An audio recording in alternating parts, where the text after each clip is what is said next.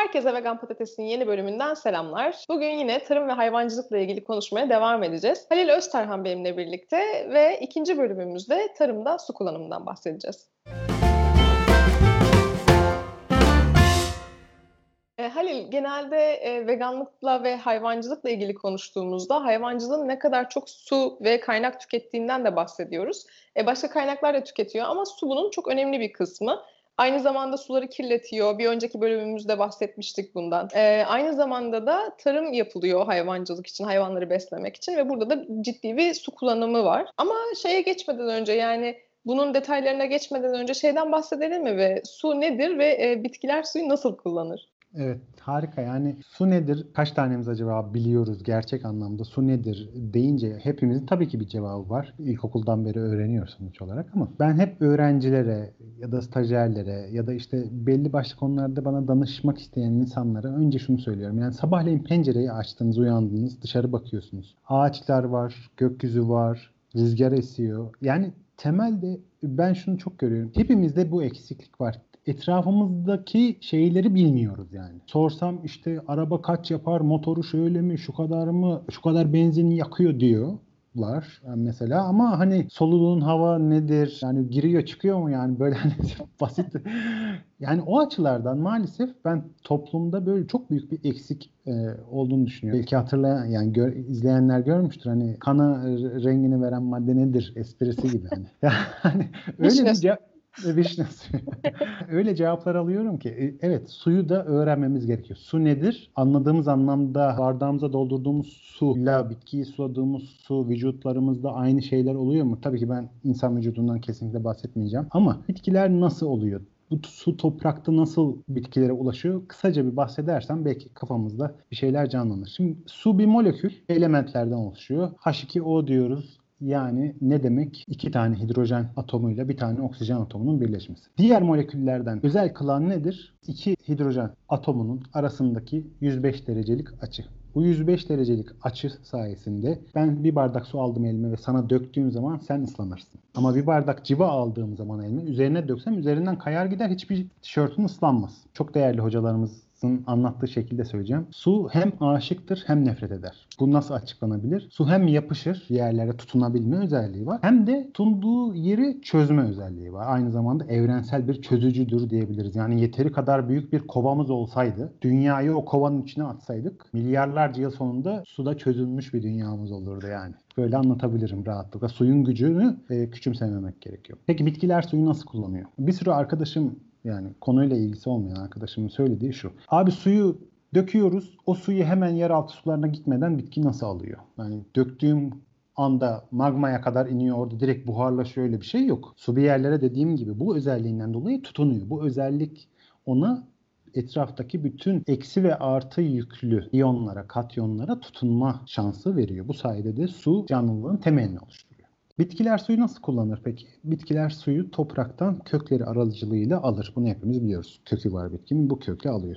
E, bütün bitkiler kökleriyle mi alıyor? E, yani yüzde doksan dokuz civarı evet, ama havadan da alan bitkiler var. Dünyada bildiğiniz gibi değişik iklim bölgeleri var. Yani ekvatoral kuşak dediğimiz bölge, yani tropik ve e, bizim şu anda bulunduğumuz bölge subtropik olarak geçen tropik altı. Tropiklerde e, biliyoruz ki nem çok yüksek. Çok yüksek nem olduğu zaman bazı bitkilerde havadan da su almaya özelleşmiş. Yani havadaki nemi bile kendi bünyelerine çekebiliyorlar. Bitkilerin su alması böyle. Bitkilerin içerisindeki suyun tırmanışı, abi bitkinin yaprağına kadar su nasıl gidiyor? otuz metrelik ağaç var. En başta verdiğim bilgiyi düşünün. O güzel açı sayesinde duvarlara tutuna tutuna en uç hücreye kadar su gidiyor. E, tarımda da şeyi biliyoruz mesela, hayvancılık evet su kullanıyor. E, tarımda da bazı bitkiler diğerlerinden daha fazla su harcıyor. E, işte bununla ilgili bizim en çok bildiklerimiz, yani veganlıkla ilgili olduğu için en çok bildiklerimiz badem, işte ne bileyim e, avokado. Tabii bunların karbon ayak izini azaltmak denince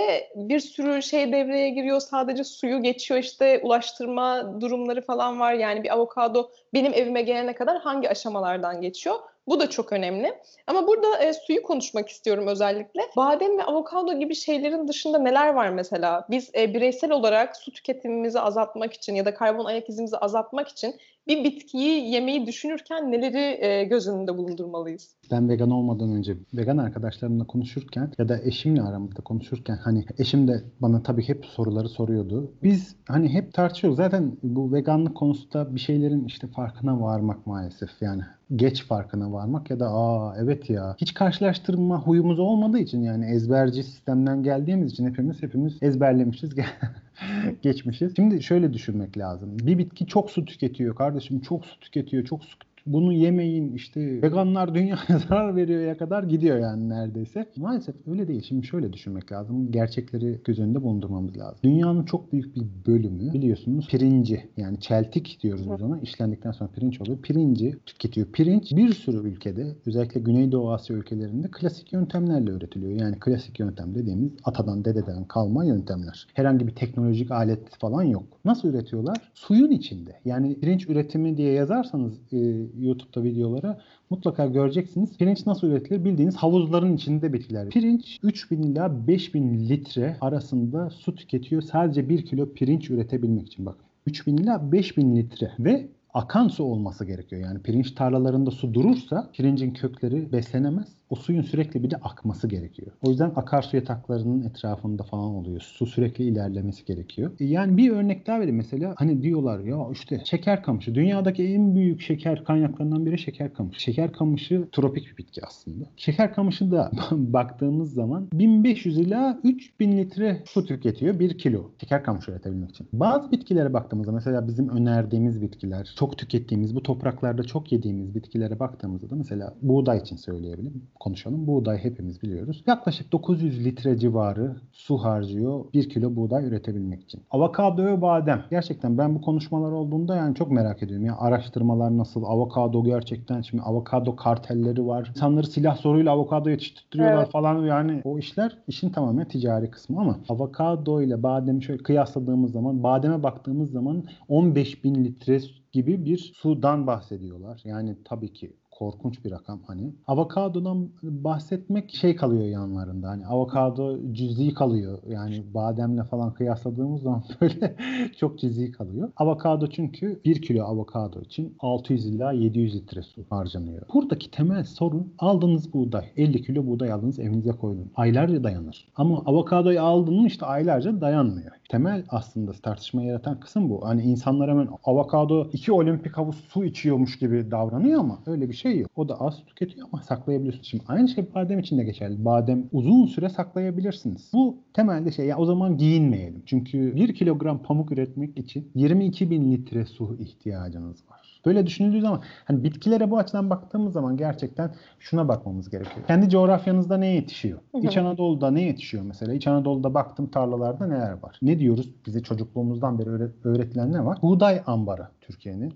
Buğday ambarı İç Anadolu'da. Demek ki buğday orada iyi yetişiyor. Ki insanlar nesillerdir orada buğday ekiyor. Yani başka bir şey yetişseydi, Endonezya'daki gibi palm ağacı yetişseydi palm ağacı üretiyor olurduk. Demek ki böyle bir özelleşmiş, yani doğayı izlemeye devam etmemiz gerekiyor. Su tüketme kısmı, bitkilerin su tüketme kısmı hayvancılık işinin içine girdiği zaman çığırından çıkıyor zaten. Yani burada şeyi söyleyebiliriz belki. Bitki üretmek evet X kadar su harcıyor. Ama hayvancılık işin içine girince o X kat be kat artıyor, yani iki x'lere, üç x'lere, belki daha fazla x'lere çıkıyor. Bu söylediğin yani coğrafi beslenme aslında birçok bilim insanının da zaman zaman vurguladığı bir şey. Yani çevrende ne yetişiyorsa onu ye. Böylece hem daha az su tüketmiş oluyorsun, hem karbon ayak izin daha az olmuş oluyor. Ama tabii teknoloji o kadar çok gelişti ki artık her şeyi her yerde bulabildiğimiz için bu da böyle çok insanların düşündüğü bir şey olmaktan çıktı ne yazık ki. Aynen, yani ben her zaman şöyle kıyaslamanın taraftarıyım. Biz bir bitkiye ihtiyacımız var. O bitkiyi ne için kullandığımıza bakmamız gerekiyor. Ben mısırı hayvan beslemede kullandığım zaman işte o bir yerde lüks tüketim oluyor. Çünkü hı hı. Afrika'da açlık çeken bir aileye ben günlük bir kilogram mısır verebilsem o insanlar işte o açlığı çekmeyecek. Çünkü hayvan beslemenin mücevheri olarak görülen bir bitki mısır. İçerisindeki protein, karbonhidrat, kalori dengesi nedeniyle.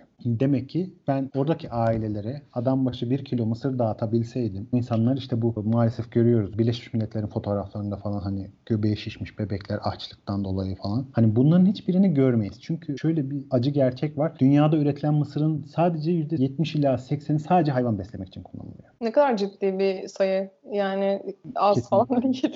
Kesinlikle. Yani soyanın da yüzde seksen beşi tamamen hayvan beslemek için kullanılıyor. Yani ben hayvan beslemediğim zaman açlığı bit- bitmiş oluyor maalesef. Bu geçenlerde de soya zaten bir olay olmuştu, hatırlarsın. E, gazetelere çıkmıştı. İşte eğer dünyayı kurtarmak istiyorsanız vegan beslenmeyin çünkü soya işte bütün orman arazilerini yok ediyor falan diye. Halbuki e, o haberi yapanlar herhalde bilmiyordu o soyanın yüzde sekseninin hayvancılık sektörü tarafından kullanıldığını. Keşke bilseler, çünkü bu tarz şeyler veganlığın da çok yanlış anlaşılmasına sebep oluyor. Hele ki çevre boyutu bu kadar önemli olan bir beslenme biçimini çok yanlış tanıtıyorlar ve insanlar da ister istemez bir önyargıya sebep oluyor. Şeyde peki bu tarımda e, hani biz hep böyle bireysel olarak süt tüketimimizi azaltmaya çalışıyoruz. Tamam, çok güzel. Mesela şey var mı? Devletlerin süt tüketimini azaltmak için aldığı önlemler ya da tarımda bununla ilgili yapılan yeni çalışmalar, işte yeni teknolojiler falan oluyor mu? Şimdi öncelikle şunu unutmamamız lazım. Su, güneş dolayısıyla sürekli buharlaşıyor. Biz atmosferimizi aslında doyumsuz olarak kabul ediyoruz. Yani hiçbir zaman neme doymaz. Atmosfer sürekli su çekmeye devam ediyor. Yani sürekli topraktan bir su.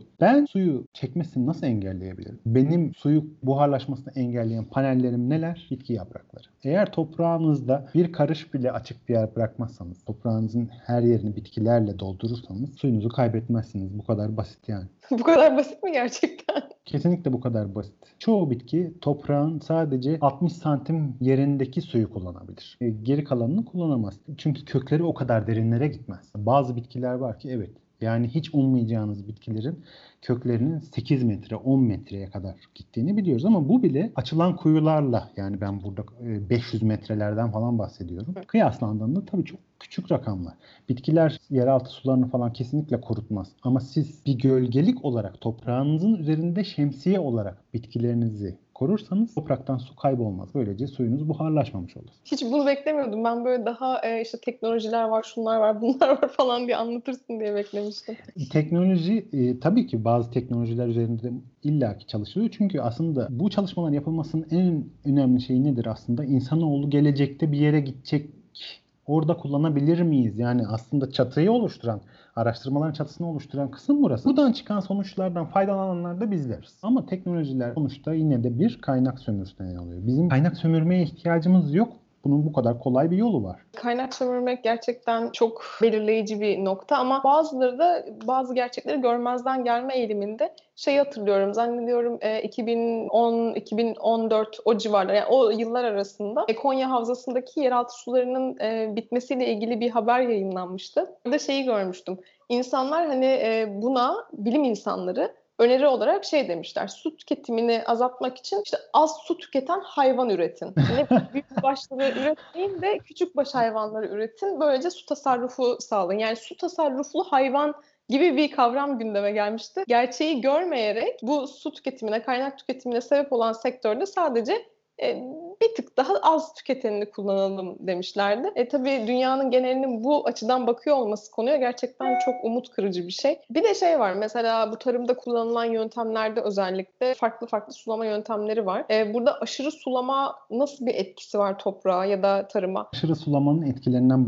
bahsetmem gerekirse, suyu anlatırken en başta çözücü olduğunu da bahsettik, değil mi? Kolay çözünen tabii ki, kolay çözünenden zor çözünene kadar bir sürü element var ama hepimiz biliyoruz yani çok kolay çözünen bir şey var. Kalsiyum, kalsiyum suyun içerisinde çözünüyor. Kalsiyumu eritiyor. Kalsiyumun yeraltı sularına karışmasının tamam bir sıkıntısı yok belki ama kalsiyum topraktan gittiği zaman toprak işte yine asitlenmeye başlıyor. Asıl kısım burada. Bir de tuzluluk problemi oluşuyor. Yani tuzluluk denmesinin nedeni işte bizim anladığımızdan sofra tuzu değil, kimyada tuz dediğimiz şeyler toprak üzerinde birikiyor. Çünkü aşırı sulama nedeniyle onları tutan elementler yeraltı sularına karıştığı için onlar yüzeyde birikmeye başlıyor. Bu da bitkileri boğuyor diyebiliriz. Yani bitkilerin topraktan gerekli mineralleri almasını en basitçe engelliyor diyebiliriz. Peki şey var mı? Mesela çok ekstrem bir durumda dünyanın gidişatıyla ilgili böyle çok su tüketen bitkileri kullanmayalım, İşte bir şekilde su tasarrufu sağlayan bitkileri kullanalım gibi bir şey yapabilir miyiz? Öyle bitkiler var mı yani?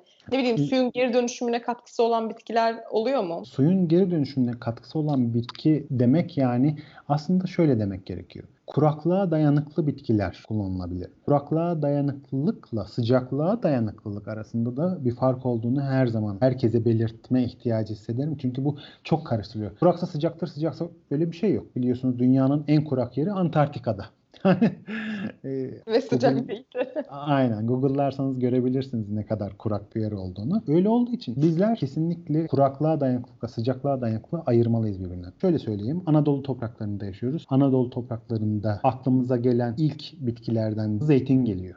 Değil mi? Zeytin özelleşmiş. Nereye özelleşmiş? İşte İzmir, Ege bölgesi etrafında zeytin özelleşmiş. Hemen aklımıza ne getirmesi lazım? Aa evet, burası bayağı bir kurak bir yer aslında.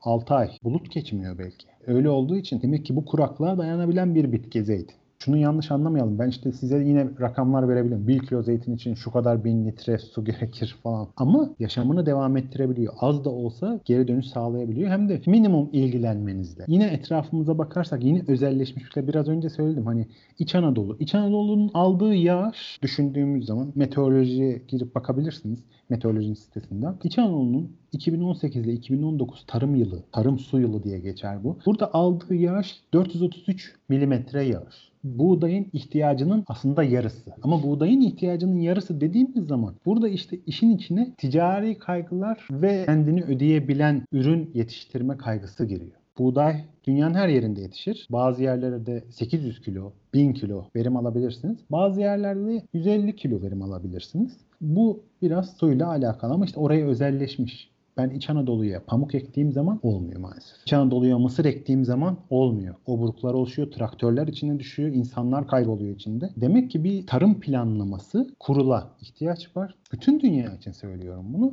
Çünkü belli yerlerde belli ürünleri yetiştirmemeniz gerekiyor. Su açısından, su kıtlığı açısından. Ne kadar önemli bir alan. Yani tabii ben bu işin içinde olmadığım için, bizi izleyen birçok insan da bu işin içinde olmadığı için bunların hiçbirini bilmiyoruz büyük ihtimalle. Ama e, tarım insanın hayatının devam edebilmesi için gerekli olan ilk şey. Çünkü hayvancılığın da sürdürülebilir olmasını sağlayan şey esasında tarım. Yani tarım yapmasak bu kadar çok hayvan da e, besleyemezdik, üretemezdik. Dolayısıyla tabii biz veganlar olarak şeyi savunuyoruz. Hayvanlar için tarım yapmak yerine kendimiz için tarım yapalım. Ki geçen bölümde de bahsettiğimiz şeyler, bu bölümde de anlattığın şeyler aslında şeyin ne kadar doğru olduğunu gösteriyor bize. Hani hep derler ya, hayvancılık için ayrılan e, tarım alanlarında aslında insanlar için ekim yapılsa dünyadaki açlık biterdi. Evet, hakikaten hem bu kadar kaynak kullanılmamış olurdu. İklim krizi gibi bir şey belki karşımıza daha geç çıkacaktı. Buradan şu sonuç çıkıyor. Hayvancılık için harcadığımız su sadece hayvanların içtiği su değil. Bu Hı. algıyı tamamen yıkmamız gerekiyor. Hayvan içtiği su ne kadar olabilir ki?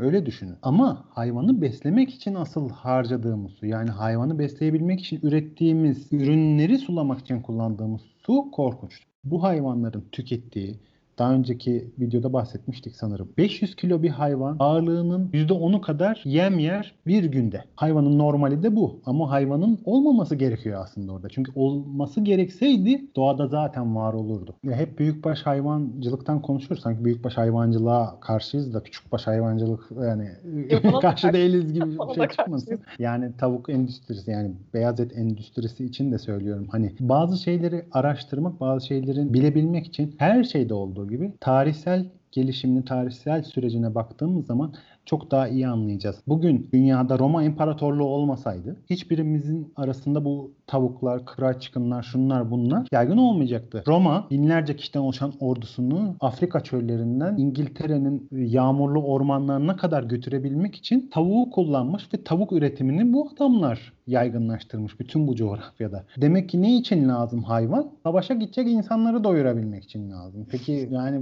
girişin yorumunu size bırakıyorum gerçekten. Çok teşekkür ederiz bizimle paylaştığın bilgiler için. Bir önceki videomuzda da yine çok güzel bilgiler var. Bir dört bölümümüz daha var seninle birlikte hazırlayacağımız. Onları da takip etmek isterseniz kanala abone olmayı lütfen unutmayın. Halil'in sosyal medya adreslerini de aşağıya bıraktım. Onun yazılarını da Vegan Gazete'den takip edebilirsiniz. İzlediğiniz için çok teşekkür ederiz. İlerleyen bölümlerde görüşmek üzere. Hoşçakalın.